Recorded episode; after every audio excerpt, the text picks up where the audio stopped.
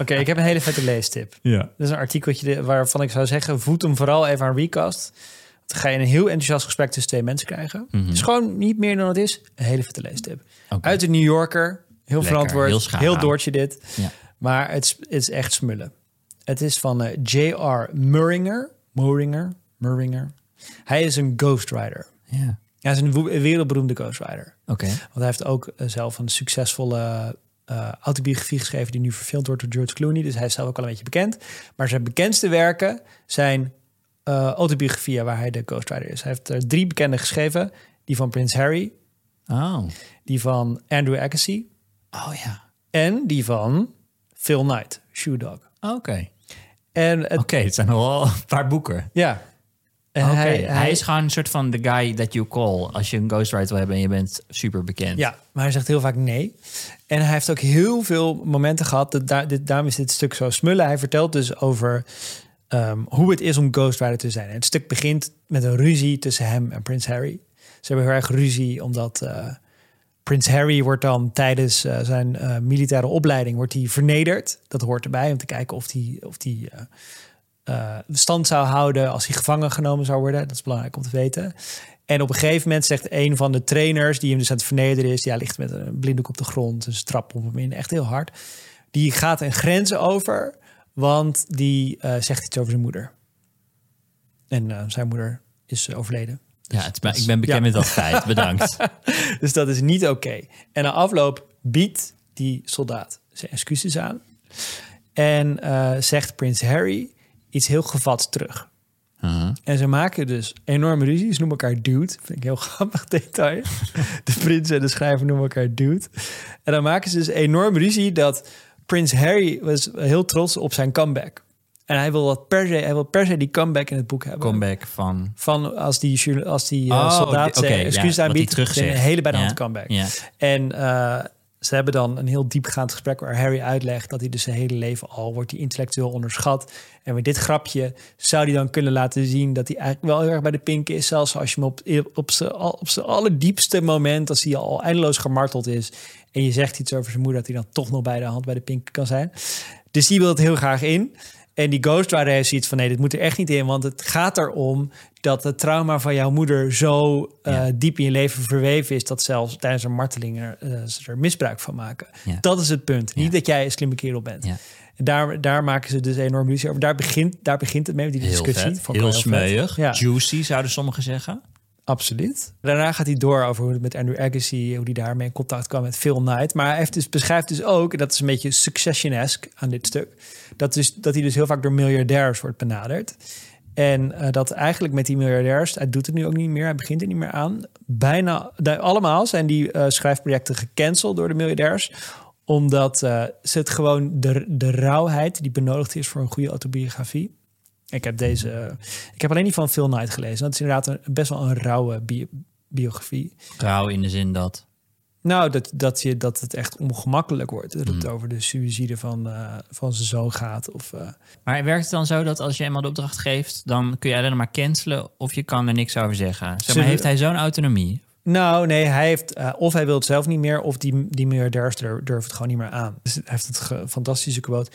Everyone says they want to get raw until they see how raw feels. Vond ik heel mooi. En het gaat ook heel lang over dat ghostwriters dus miserabel behandeld worden. Dat ze dus praatgroepjes hebben van ghostwriters waar ze ervaringen uitwisselen. Dat is hem nog nooit overkomen, zegt hij. Hij heeft gewoon heel erg gelukt. Maar ehm, waarom zijn mensen lullig tegen de ghostwriters? Waarom schelden ze die uit of behandelen ze die als Aha. uitvuil? Nou, ten eerste omdat, dus de, dit zijn de theorieën van de ghostwriters, waarom zij slecht behandeld worden. Ten eerste omdat ze denken dat de auteur zich eigenlijk, dat de subjecten zich eigenlijk schamen dat ze het zelf niet kunnen schrijven. En die schaamte dus eh Ja, botvieren. botvieren op de ghostwriter. Ja. Eh, tweede is dat ze denken dat ze het prima zelf hadden gekund, maar dat ze er niet genoeg tijd voor hebben. En dat ze dus vervelend vinden dat ze die persoon ervoor moeten betalen. Ja, ja. En het derde is dat ze eigenlijk, het zijn allemaal bekende mensen die hun leven lang hun geheimen proberen te beschermen ja. tegen de Yvonnes van deze wereld. En dan vervolgens komt er iemand die, die je het ingehuurd of je denkt dat je een vertrouwensrelatie hebt. En die heb je ook, maar die wordt dus zo rauw dat ze het niet meer aan kunnen. Waar blijkt uit dat ze zich slecht behandeld voelen? Zeg maar, wat gebeurt er dan dat ze slecht behandeld worden?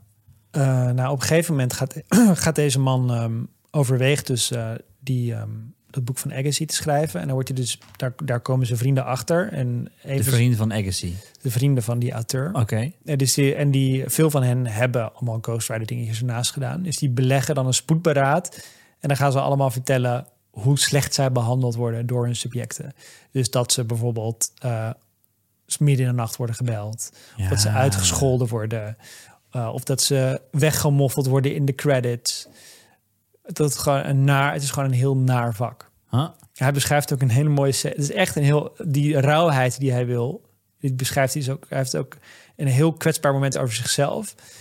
Dat hij dus zo met zijn ego als ghostwriter struggelt... dat hij op een gegeven moment is Andrew Agassi... Dat, dat, dat, dat is natuurlijk een enorm succes aan het worden. En die zit op een gegeven moment bij Oprah. En de bed and breakfast waar hij in zit... is gewoon zo'n schattige... voor Amerikaanse begrippen oude bed and breakfast... En eh, Oprah hemelt het boek helemaal op en zegt: Dat kan je goed schrijven en Oh. zo. En hij zegt, zegt dan zo zachtjes: Zeg mijn naam, zeg mijn naam, zeg dat ik het gedaan. En dat doet Andrew Agassi maar niet. Hij gaat steeds harder. Op, op een gegeven moment doet hij kaart: Zeg me nou, godverdomme. En de volgende ochtend gaat hij ontbijten. En hij loopt de ontbijtzaal in en iedereen valt stil en staart hem aan. Omdat ze dus de hele bed and breakfast heeft, heeft horen schreeuwen tegen de televisie. Dus het is echt een vet stuk over ego en over ghostwriting. Waarom eh, komt hij zo naar de voorgrond? Zegt hij daar iets over? Want ghostwriters horen toch eh, in de achtergrond juist te opereren. Ja, Deze- een dit- uitstekende vraag. deze quote gaat over, over hoe graag die genoemd wil worden. Ja, en het is een uitstekende vraag, want eh, het gaat over Prins Harry. De Prins Harry's boek is natuurlijk dat hij geschreven heeft, is nu een paar maanden uit.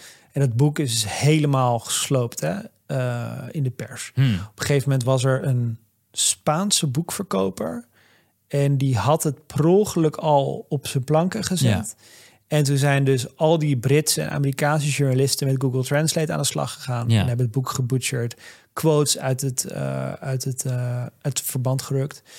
Er zijn heel veel aanvallen geweest vanuit organisaties die gelieerd zijn aan het Koninklijk Huis. Die dan bepaalde dingen in twijfel trekken op echt nasty manier. Gewoon aantoonbaar dat dat niet klopt. Maar ja, dan is het effect al gedaan.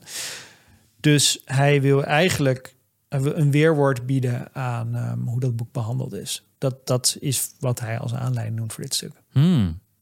Listen to the full episode of Pom on Podimo from Denmark.